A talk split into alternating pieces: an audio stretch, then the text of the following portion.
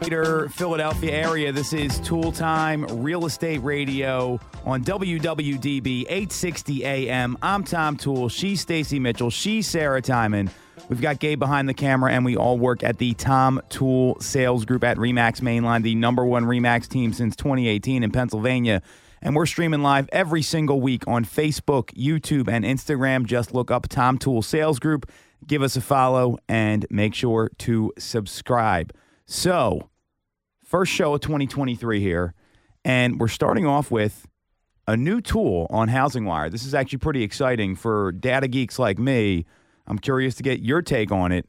Um, Logan uh, Mohtashami over at Housing Wire, he developed what he's calling the Housing Market Tracker, and it's a weekly analysis of purchase applications, housing inventory, and mortgage rates that will get published every Monday. And he's focusing on these three data lines because, in his view, they give us a glimpse into the future so we don't have to wait for existing home sales data or lagging indicators. We all know about this being in sales, it's always lead indicators, which can be old if the market turns. And in a national market, we wouldn't need to be concerned about weekly data so much, but we aren't living in normal times. So, what do you two think about this first and foremost for someone that's people that get asked about the market all the time?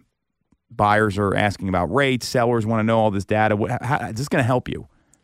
Yeah, I mean, I think this is great inf- uh, information to have that does give you, again, like you can't know for sure what is going to happen next, but people are often, I think, afraid of making the wrong decision or jumping in at the wrong time. And we always talk about not being able to time the market, but this gives, um, you know, most of the data that we have that's for sure fact is what's already happened and we can you know we can do our best to predict what's in the future but this is a good tool to kind of show them like hey this is what we're seeing and weekly, there's no reason then to not be up to date on your information. Right.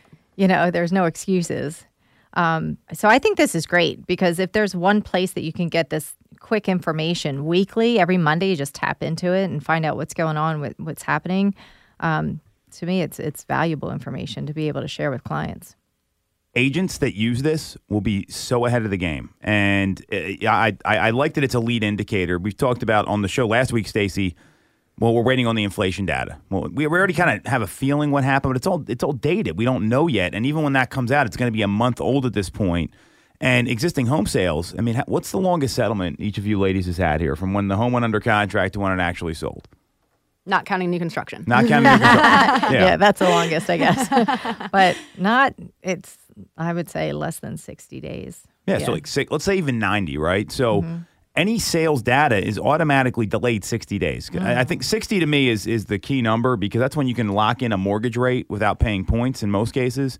Uh, new construction, although you guys joke about that, that's also a lead indicator because they raise those prices as those homes sell. Mm. So that stuff's great. It has value. Don't get me wrong, but but they're not lead indicators, and we're not seeing what's happening with demand. You know, purchase applications to me, that's a, that's a clear indication of demand. Housing inventory, there's supply mortgage rates. What's it cost to borrow money?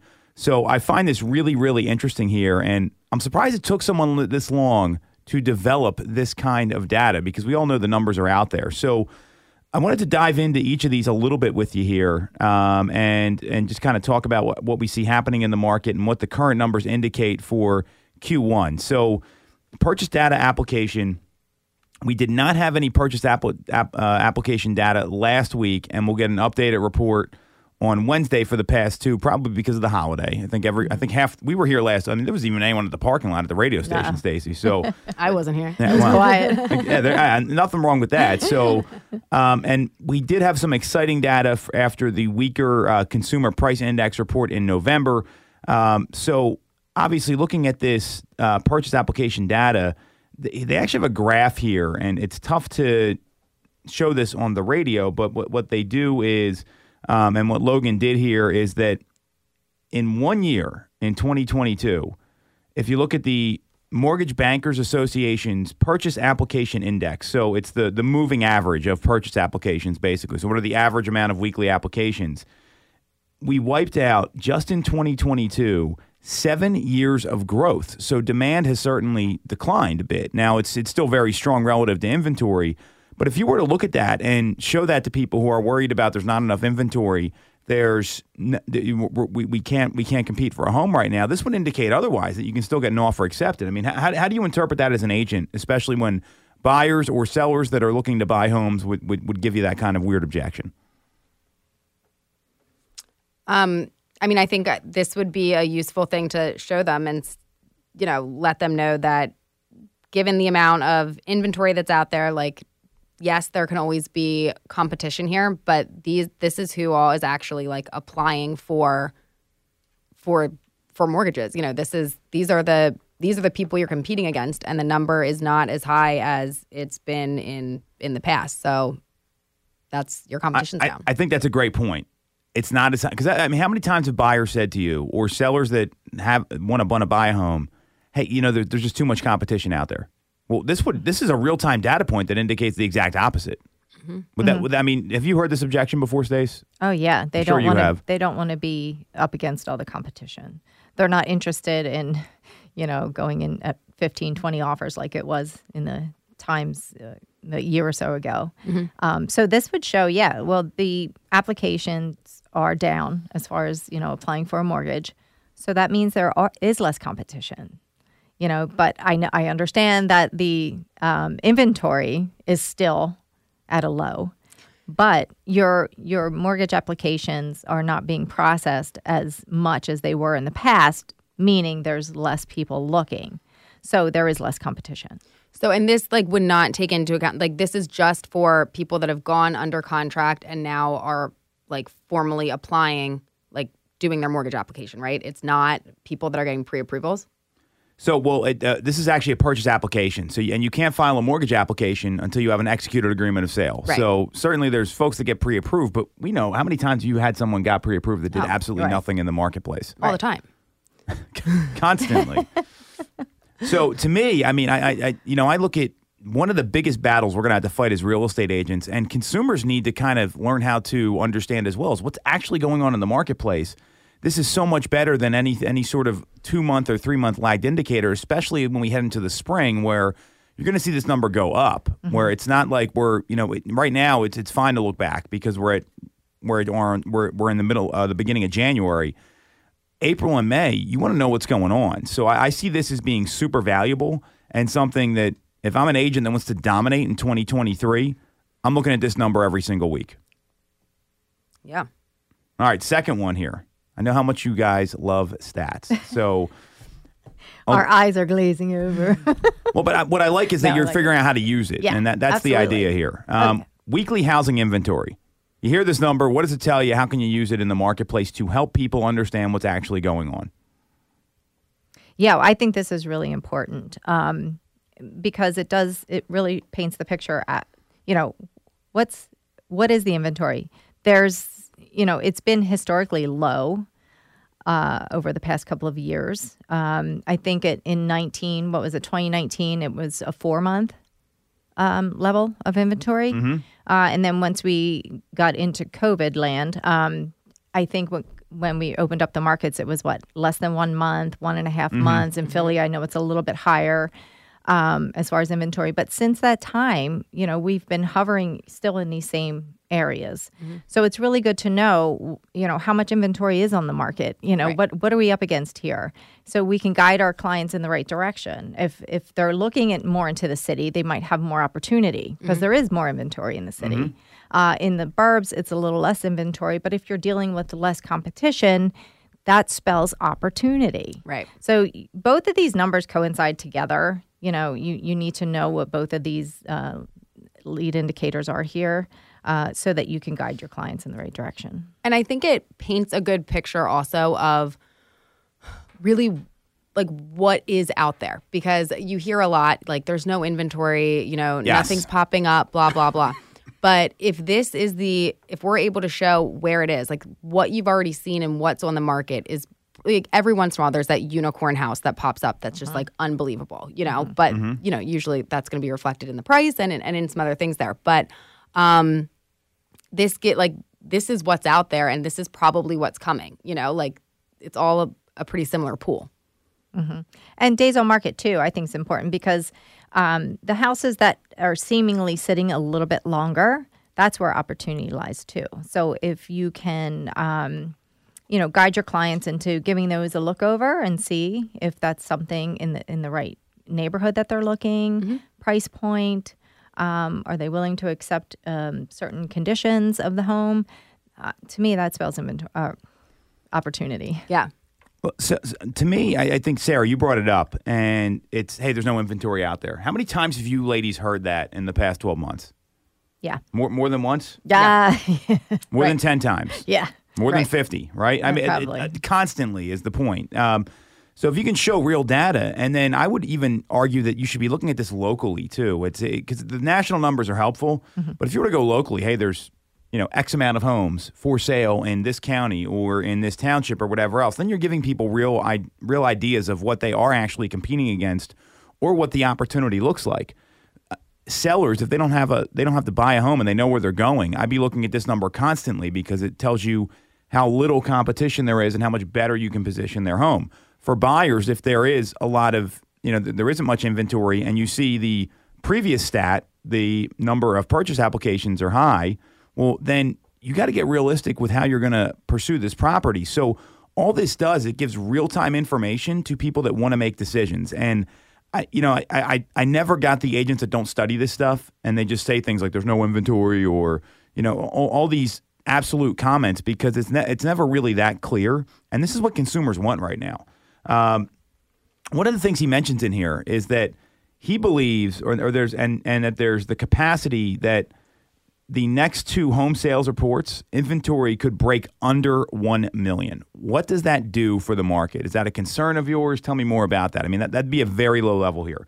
Right now coming off november we're at 1.14 million to give you some perspective Wait, and that's that's national. nationally yes Yeah. i wish we had a million homes to sell here Yeah, it'd, be, right. it'd be great Yeah. Um, I mean, honestly, when it is some of these, like, I think looking at the national numbers is very important to kind of see a general trend.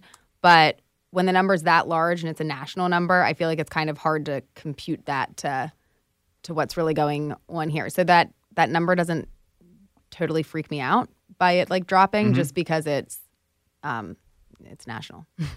But uh, what would freak me out, or not freak me out, but would be concerning is the way that the spin, you know, in the in the media would be on Great this point. number. You know, Oh yeah. it's like the market is going to collapse. You know, it'd be like so hyped and over crazed. Right. Um, that would be a concern because then the clients, buyers and sellers, this Are would like, be "Oh, all no." they're hearing, right? Yeah. So no, we're, we're not going to sell now because we're going to wait, and then buyers would be pulling back too. So Right. that's that's where the concern would lie for me. Um, because I think the people that say that there's no inventory, uh, folks are looking in very specific areas, or they're not finding exactly what they're looking for, as Mm-hmm. like the house that's been totally renovated and updated for like 19 or, Yeah. or 2015 pricing. Right. You know, that's what they're talking about. There's no inventory. Right. So I, I, I, you bring up a good point there that when they're looking at such specific areas, yeah, there, there might only be a couple homes that sell because you're only looking in one particular neighborhood and or one particular section of the township or the school district. So there shouldn't be a lot of turnover there because you're being very specific.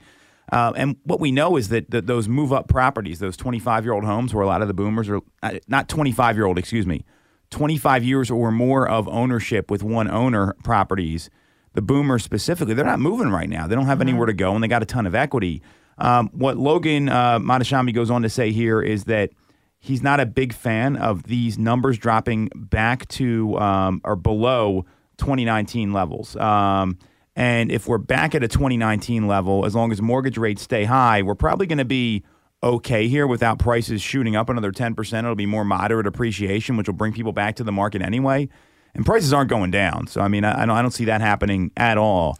And also like as so as a buyer, it's like, okay, cool, yeah, I want to get the home for less. But when you're thinking about then staying in there and having uh, an asset that is appreciating over time, you want to be able to sell it for more than you bought it for. So like you you want home prices to like not at like a crazy Yeah. like offshoot level, but like you want that. Like because then the objection would be if it wasn't like, well, I don't want to what is this, a car? I'm gonna purchase it and it's gonna go down in value. You know, like you want something that's gonna continue to increase in value. Right. That's a great point. Yeah. I mean, it, it, people that want prices to go down, first of all, they're wishing. It's not happening. Right. I mean, I, I will book it right here on this. It's just not, especially in our marketplace. I can't speak to some of these other markets. It's not happening here. So, last one, and we'll get some more exciting stuff in the next segment, ladies. I know, I know it's uh, it's the first day back after vacation, and we're looking at numbers. Numbers. So the 10-year yield and mortgage rates. Obviously, this is really important. How, how does this impact your day-to-day? I think it's just important for people to, to, to get clear on this. Cost of money. I mean, it, it, Yeah.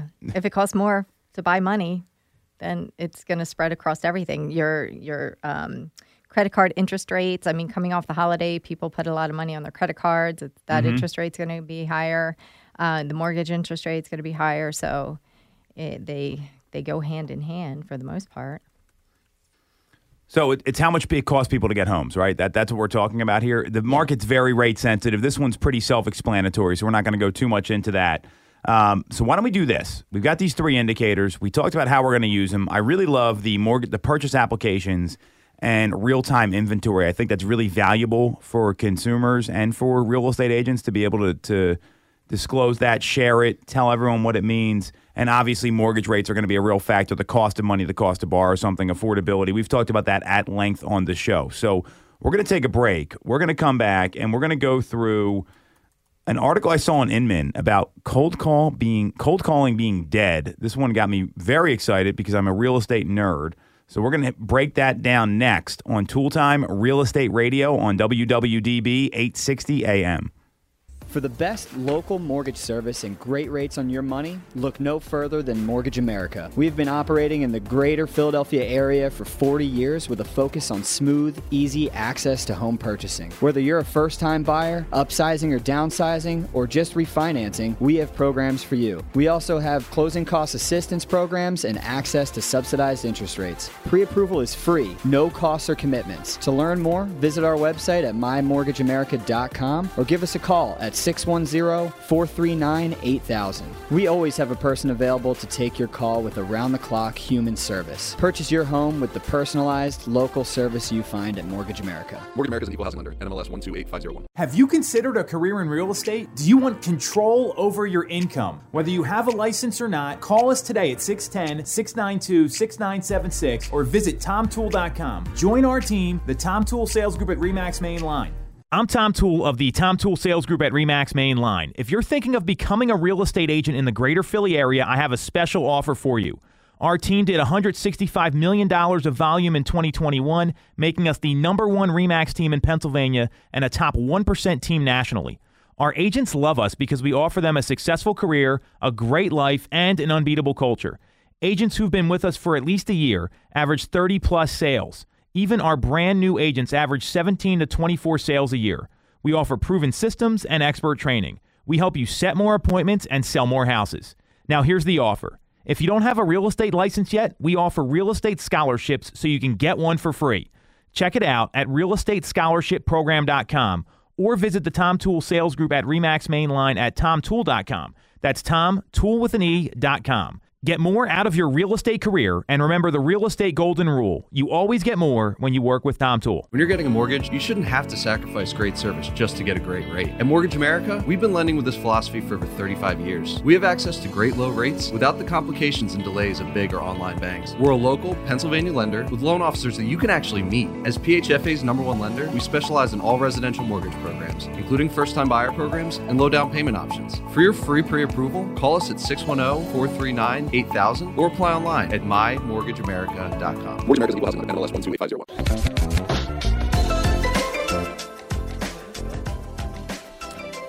Welcome back to Tool Time Real Estate Radio on WWDB 860 AM. I'm Tom Toole. She's Sarah Timon. She's Stacy Mitchell. We've got Gabe behind the camera, and we all work at the Tom Toole Sales Group at Remax Mainline, the number one Remax team in Pennsylvania since 2018. And we're streaming live every single week on Facebook, Instagram, YouTube. Just look up Tom Toole Sales Group. Give us a follow and subscribe to our channel on YouTube. So, this article coming off like a weird this is like a weird news time like there's not a lot going on everyone's kind of getting like the sunday scaries on monday and, and all that stuff it was published on inman Th- this article to me it, it, i think it sums up the 2023 market and what it's going to take for agents better than anything And not necessarily the article itself. I thought there were some things that were good and bad in here. But the question is cold calling dead? So, and this is written by Amy Carardi. She's out of the Tahoe area. So, what do you two think? Uh, we were just talking about this at the break. Is calling people on the phone dead? Is dancing TikTok videos better to get your get your uh, clients uh, converted? Well, it depends who you're targeting. I don't know about the TikTok videos if you're going to really I'm hit a go with lot of no people. on the TikTok yeah. videos, but keep going. Um, I think that Can we get that sound like it? I think you have to reach out to people, right? Yeah. I mean, you have to pick up the phone. You have to dial people. You have to get them on the phone. You have to have a conversation. I mean, it's all about relationships and and forming relationships. And you're not going to get uh, positive reception at every every call. Right. Um, but I think for some people who aren't comfortable or would prefer texting or emailing, cold calling to them is like a freak out mode. You know, they're just it, it's anxiety. Um, I think if you if you just scale it back a little bit and think about it a little bit differently, and uh, you know, think that like if somebody answers the phone, I'm just talking to another human being. You know, I'm just calling them to inquire about some information, and maybe they can provide me some, or maybe they'll hang up on me. I, Right. It's not like life or death situation here that we're talking about. Right. So I think that yeah, it depends who you're talking to. They would say cold calling's dead because they don't want to do it. Right. Right.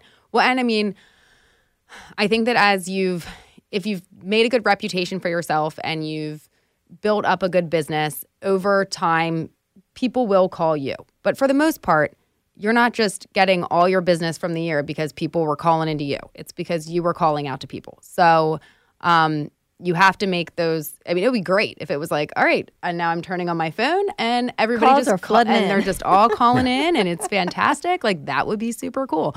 But um, you know, that's that's not where you're getting a majority of your business from. And even if it is like a referral, a, a referred person or whatever, you probably still have to reach out to them. Um, and I think you get a lot more info typically from somebody by having a conversation with them um, over the phone versus via text. Because I mean, even if you know, think of how often like a text will come in where you don't you don't have time to respond and then you completely forget. And this could even be from like a good friend, you know what I mm-hmm, mean? Mm-hmm. Um, that you're not trying to just like not answer. So then mm-hmm. if you tackle on top of that somebody who maybe like isn't quite ready to get out there yet, but doesn't realize this is the right time to still start the conversation, they're going to be a lot more likely just to be like, "Oh, I'm not ready for that," and then you don't hear from them. Like you have to, you have to talk to them.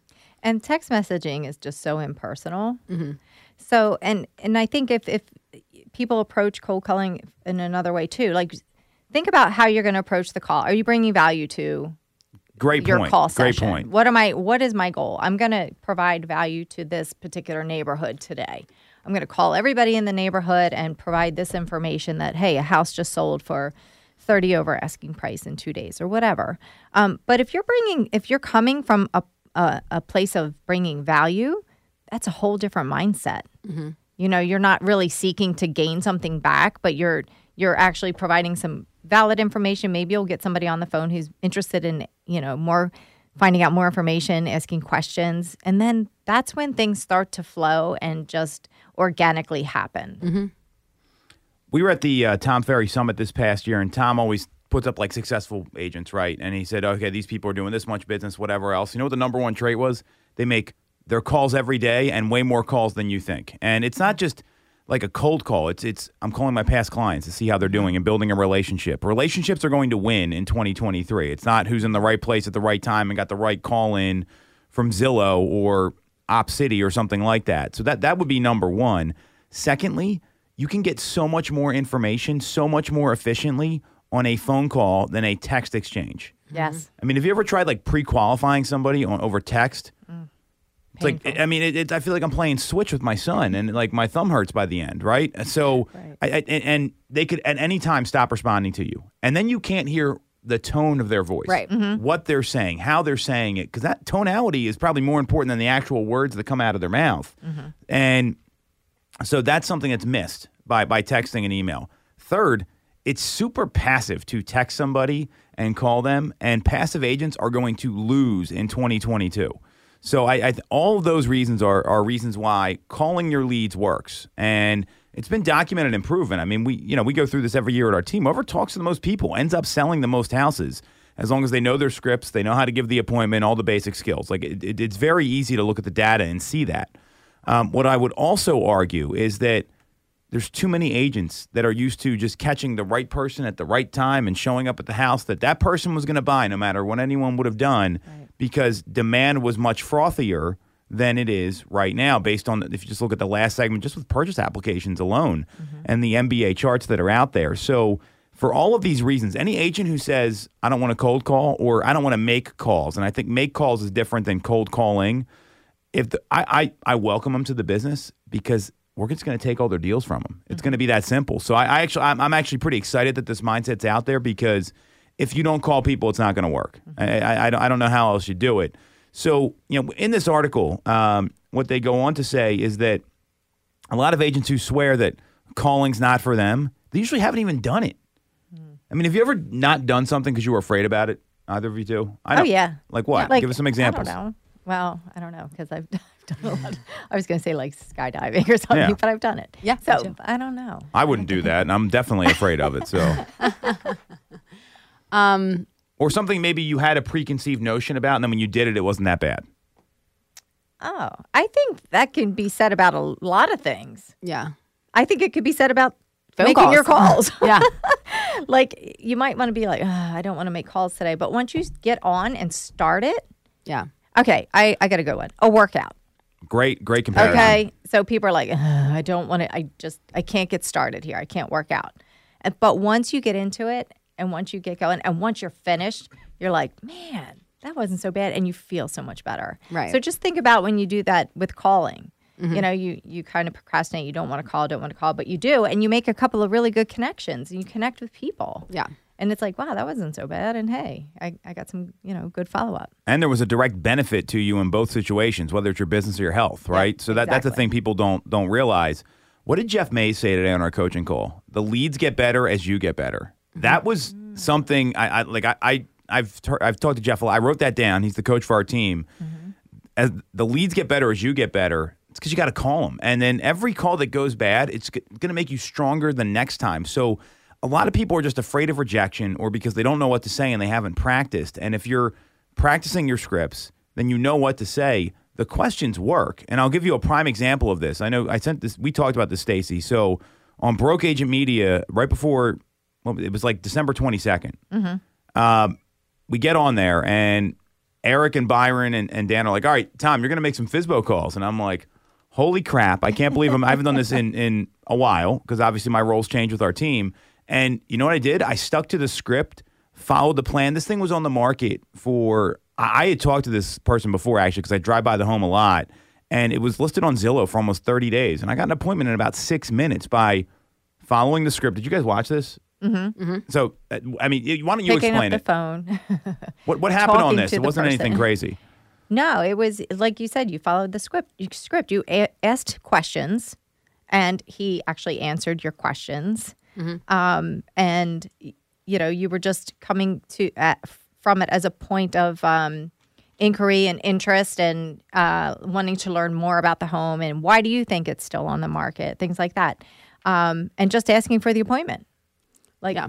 you know, can we? When it's- when's a good time to meet? it's great when people like actually like open up and like answer the questions, you know, and they like give you like truthful information. It makes it so much easier to like keep going forward with it. It is it can be hard when you can tell it's just like short answers and they just like want you off the phone to like keep pushing. But um yeah, when you when you follow the script um and exactly ask for the appointment, um it can happen. Mm-hmm. Well, and that, that's the biggest mistake that a lot of agents make because they have a bad call, like you talked about, and they mm-hmm. think every single call is going to go like that. You're really digging for gold here, and you're looking for the one person that's open to a conversation and maybe hasn't connected with that agent in the right way. And that's because agents don't practice their scripts. And I, I've heard the people that make these calls. They say things like, why, why are you selling on your own? That's a horrible idea. Like, immediately, that's not going to get someone to set an appointment. It's Kind of insulting. Or like, too. hey, what did you do wrong that your home didn't sell in the hottest sellers market ever? I- you- Wow. you, guys are laughing. This is this is people have told me this at appointments, and they have said you're the only one that asked thoughtful questions about me, and that's why we wanted to meet with you. And it, it's we've heard this all before, right?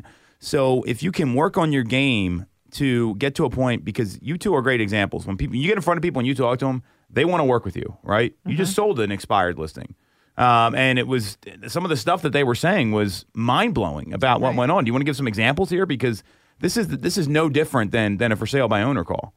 Yeah, I mean, I think there was bad, like what went wrong with like yeah, what the, other agent, told them, and then what we actually did because it was it, it's like night and day every single time. Yeah, I mean, I think that there wasn't a lot of communication there as to what was actually like going on feedback wise and um you know you have to the mark the market dictates what's happening. It's it's not personal. It's you have to give them the facts and you have to let them then make the decision for what makes the most sense for me to do next. Like this is what's this is what the market's telling us. Um so communication super important.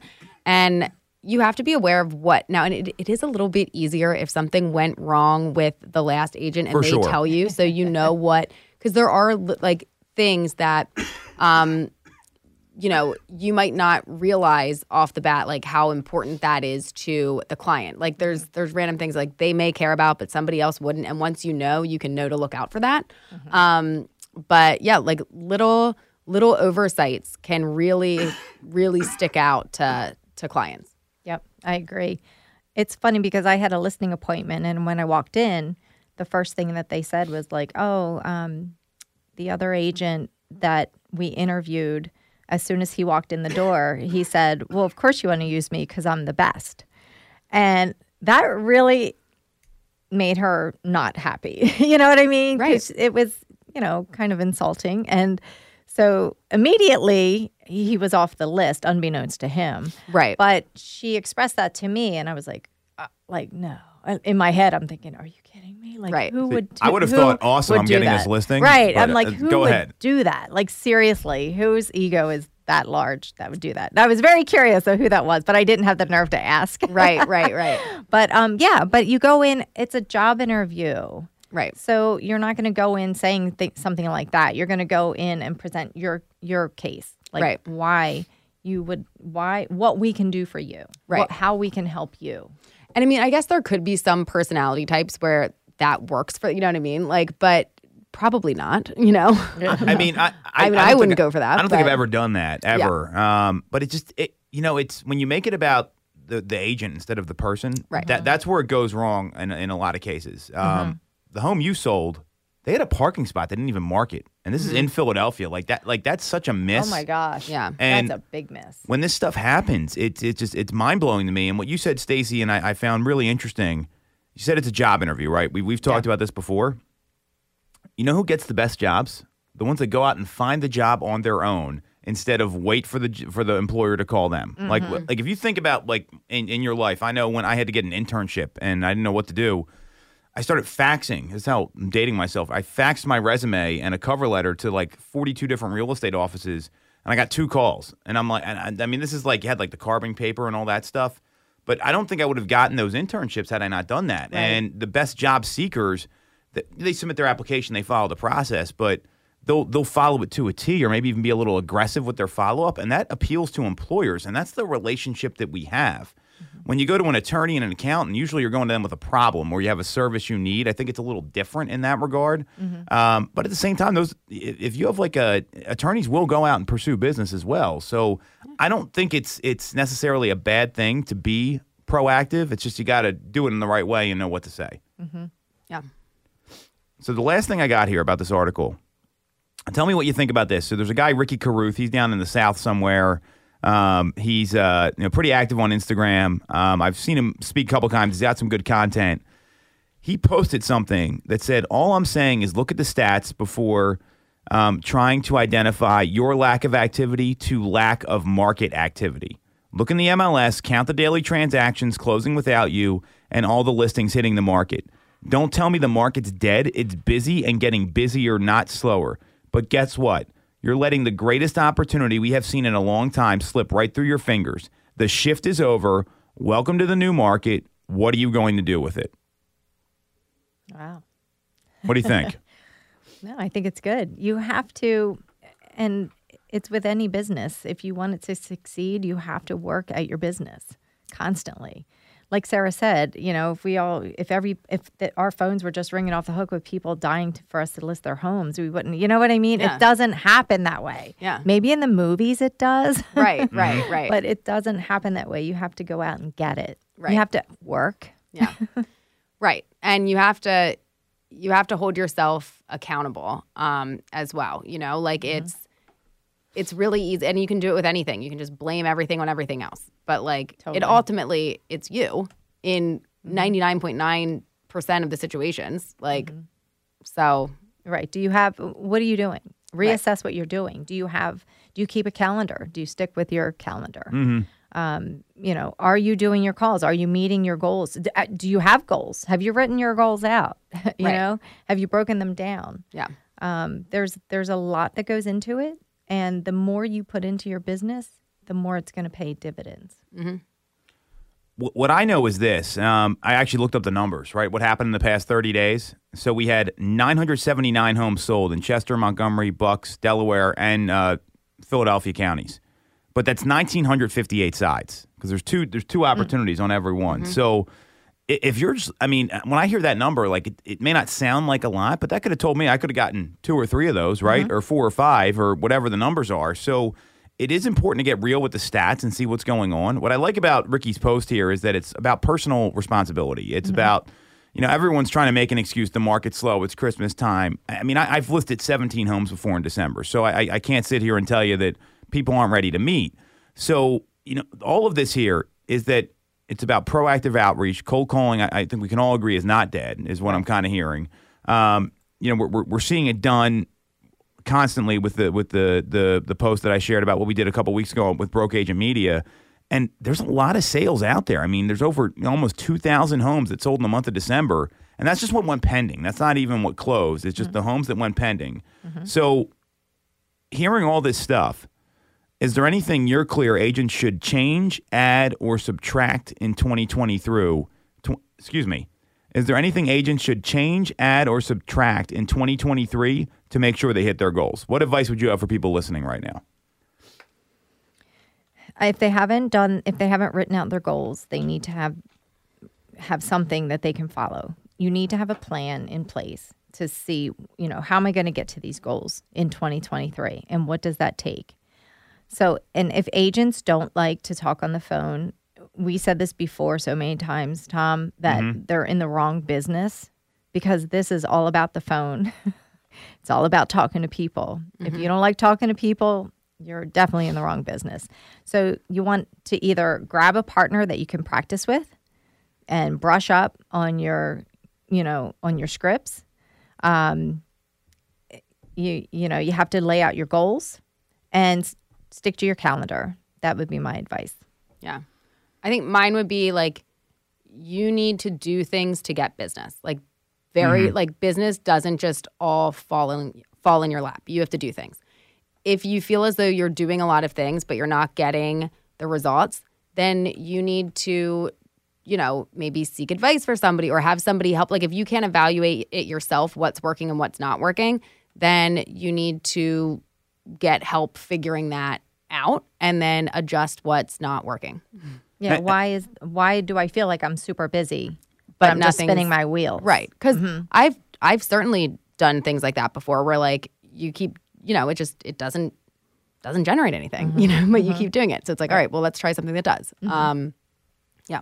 Well, I, I, what you said is be open to coaching and open to help, and I think that's so important because so many people get this idea in their head, like I'm going to go do this, and this is going to work because they read about it once and they, they don't test enough stuff. And if you're not testing things for 90 days, because 30 days isn't long enough, like you have to test things for 90 days, see what they do, chart your results, and then make a determination from there. That, that that's great advice. And the folks that are, I, I think the best thing you said, Sarah, is like be open to help, right? Like uh, folks that are struggling, it's not you're not too good for it. And and we talked about this with the um, the uh, uh, Fredrik Eklund mega deal. I think that was last week, um, where you know they, they don't do well and they just immediately like, all right, I got to go somewhere else. And instead of actually look at like why like why things didn't go the way they wanted to, and analyzing data, tracking and measuring that that's kind of the other component here. And the whole point of all this is we've heard all this stuff before. There's nothing new that we just talked about. It's just more important than ever because there's going to be less transactions this year. still plenty of them. I mean, you know, we're talking about almost almost 2,000 sides in Philadelphia and, and, and the metro area. And that doesn't even include Jersey and Delaware. That's just the Pennsylvania portion and the four county area and the city. It's a lot of business. Mm-hmm. There's plenty of business to be done there. I mean, I, I don't see that being an issue at all. I mean, if you're trying to do, let's say you're trying to do 50 deals, right? You need 2.5% of all that. It's not that much. Mm-hmm. Totally doable. So great stuff here. Love the article on Inman. Um, love Ricky Carruth's post. Uh, Amy uh, Corardi, great article. She's again in, uh, from Tahoe Luxury Properties in California and Nevada. So we're going to take a break. We're going to come back, and there was a new Airbnb regulation that got um, it took effect on January 1st in Philadelphia. That's going to affect a lot of homeowners. We're going to explain it next on Toole Time Real Estate Radio on WWDB 860 AM. Have you considered a career in real estate? Do you want control over your income? Whether you have a license or not, call us today at 610 692 6976 or visit TomToole.com. Join our team, the Tom Toole Sales Group at REMAX Main Line. The Tom Toole Sales Group is the number one Remax team in Pennsylvania with over 165 million in volume for 2021. I'm Tom Toole, and our team has achieved that kind of success by being a great place to work with and to work for. No one knows Greater Philly better than we do.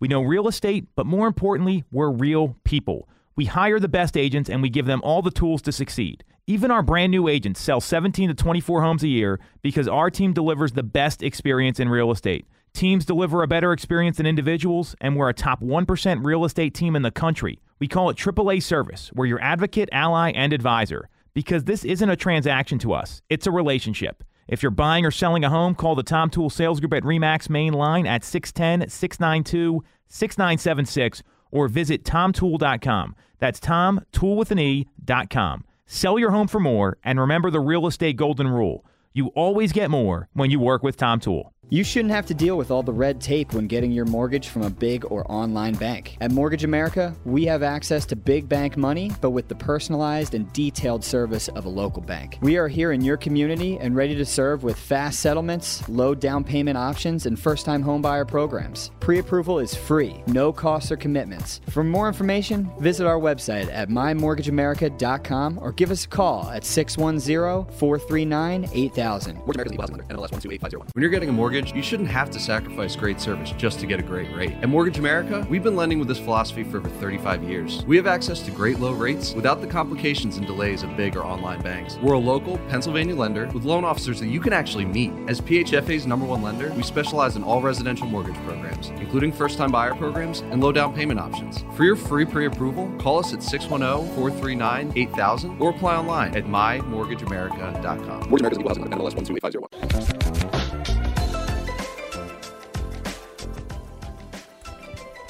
All right, all right. We are back on Toole Time Real Estate Radio on WWDB 860 AM. I'm Tom Toole. She's Stacy Mitchell. She's Sarah Timon. We've got Gabe behind the camera, and we all work at the Tom Toole Sales Group at Remax Mainline, the number one Remax team in Pennsylvania since 2018. And we're streaming live every week on Facebook, YouTube, Instagram. Just look up Tom Toole Sales Group. So, this to me has been a long time coming, this next article here, and this next uh, new rule from the city of Philadelphia starting January 1st. So, two days ago, it's in effect. Philadelphia will be enforcing new rules for short-term rentals and for Air Airbnbs, and this has happened in other places like Jersey City, uh, um, you know, New York, a lot of other places where this has happened. And what they are doing, um, because there was, I guess, issues. People didn't like that these people were only living in the properties for like a week or renting them out or treating them like hotel rooms the new law requires a limited lodging operator license for short term rental hosts who live in the unit. The paperwork is apparently inexpensive, but it means the hosts have to comply with a variety of requirements, such as obtaining lead based paint certs and ensuring their properties are up to code. Um, owners renting properties where they also don't live need to get a hotel license. What do you guys think about all this? Well, when I started to read the article, it said that in 2015, the city required many short-term rental owners to obtain zoning permits, right, for mm-hmm. businesses. So this is this is something that's really been in in effect since 2015, for the most part. But it was like it wasn't enforced. Yeah, thank you, Philadelphia. I mean, it, it, it, it, it this has been going on for a while. Yeah. So it, this is not something new. They just didn't enforce it.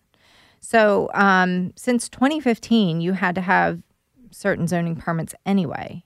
Um, and, and they're just treating it as it should be like it's investment property. So you either have to have uh, a, a rental license um, in effect that you have to pay money for every year to have the the privilege of having that rental uh, license to operate as a, a business, basically. Um, but doing apparently doing this limited lodging operator license is not expensive. They said the paperwork is inexpensive, probably similar to that rental license. Um, but you do have to have lead paint certifications and ensuring that your properties are up to code. Now, these are just safety things, which I don't think are unreasonable. Right. I mean, are they giving out a limited number of them? Or is it, I mean, I know it's backlogged and getting anything done takes forever. So there's going to be like a delay in all of this, which if they were to start enforcing it right away and then suddenly like you're out the time between now to if it just takes forever for the paperwork to push through, I mean, that's that stinks. But apparently, this has been No. going on. Yeah. and they've been delaying it six months Yeah. and delaying it. So it's like, come on, we somewhere you got to stop it and Right. you have to enforce it because Right. again, we're going to delay another six months and another six months. Well, and probably the way that it will be enforced, as I feel like they were saying in here, is the ultimate people that would be held liable would be like Airbnb and like whatever. So they're not gonna. I don't think they're gonna like risk it.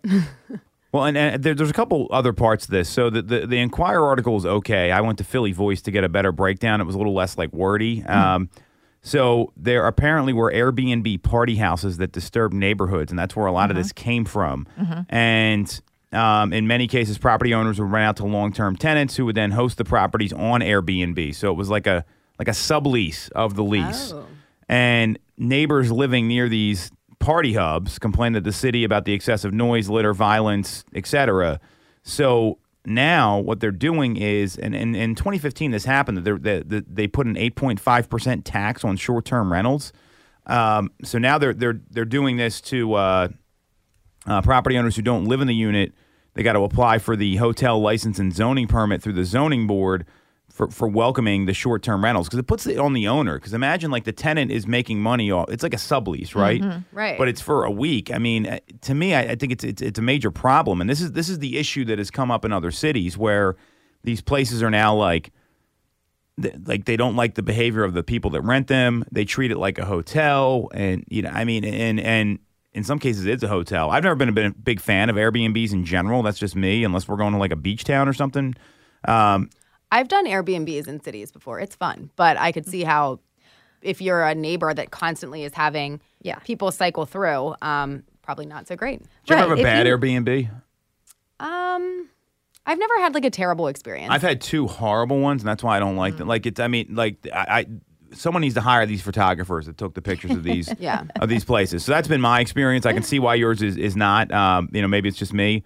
The point is, though, I mean, now you're you've got like this third party who has no standing in the transaction whatsoever. It's like when the Yeah.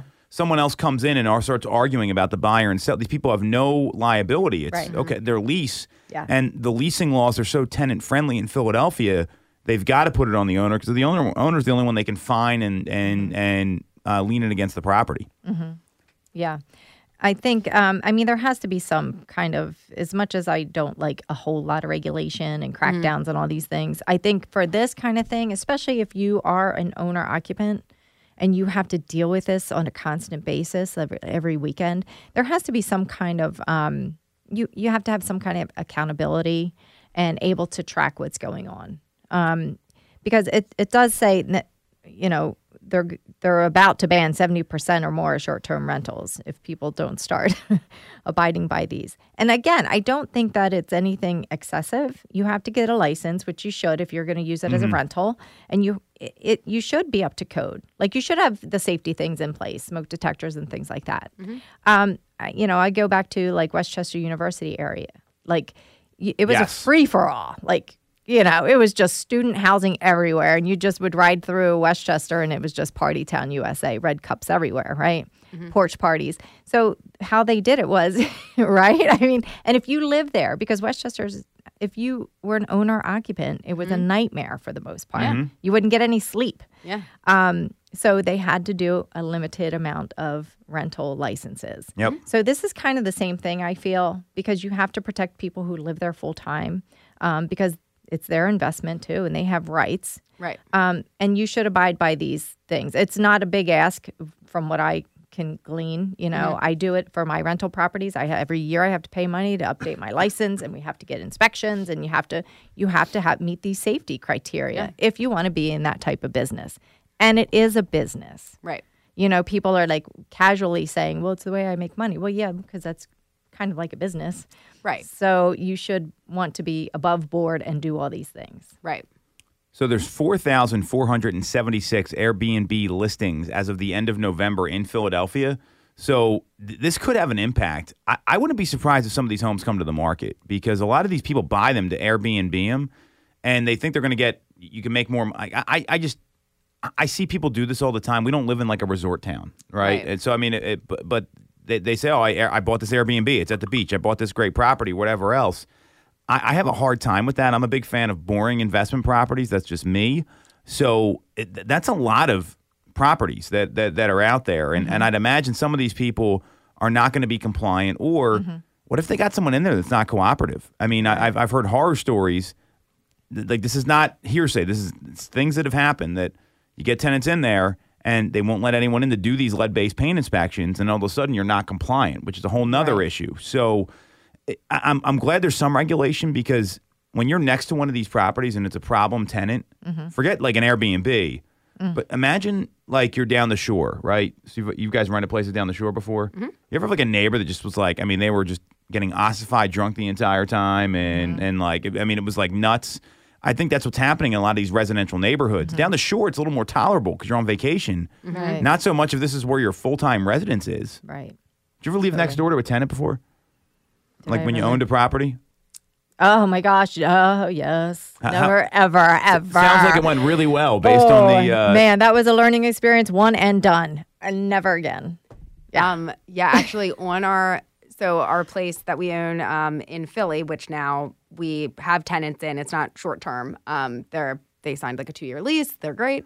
Um, I would say like everyone on that street, like there were no tenants. It was all people that owned their home, and then there was one that went and got tenants in, and you like it. It was crazy. Like, cause I've you know I rented for years before we Mm-hmm. bought, and we were always good tenants, you know. But like you forget that like not everybody Not is. everybody is. So like it was it was nuts. I remember the one day a bunch of the neighbors were outside talking. I guess like the night before, a couple of the people that were tenants on the street had gone out and started like peeing on cars, like. And these are the neighbors' cars. You know what I mean? Yeah. You're just like, what are you, you doing? got to see man? these people in the morning. Right. Like, what is happening? Yeah. yeah, not good. So that is why I think this makes sense. Um, and Mm-hmm. you, this is what happens when you have these disruptive companies come in. And, and Airbnb, I would call them a disruptor in the best way possible, not not anything negative. Yeah. But there's not laws. People don't know what, how to how to how to govern these things, and people care about their home. I mean, that, that's why that's why people say, you ever get the buyer?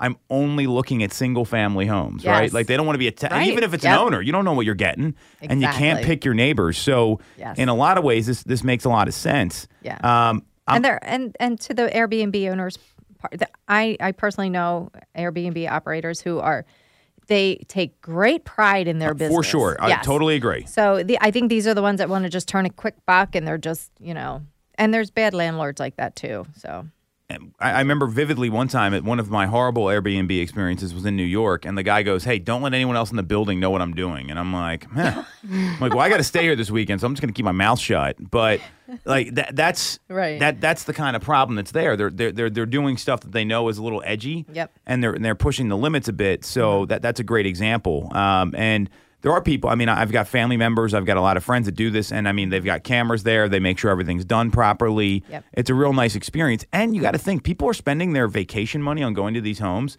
You've got a little like there, there, there, there's a kind of like a like a covenant or an agreement that you're going to give them a good experience because even if you go down the shore, you've probably stayed at like a nasty place down the shore versus like the really nice ones, mm-hmm. and it, it, it can be real hit or miss. So I, I like that there is some regulation mm-hmm. to a certain extent. I think the thing that's going to be tough is getting all these certs and everything in place. Now it has been six years in the making, so hopefully people have had enough time to do it. they better step on it, get Right. to it. Right. All right. that's it for this week's episode. So if you want to follow Stacy, she's on Instagram. She's at the number two Mitchko. You can follow Sarah. She's at Ty underscore Ty Time. You can follow me at TomToole3RD, at TomToole the third. And we'll be back next week on Toole Time Real Estate Radio on WWDB 860 AM.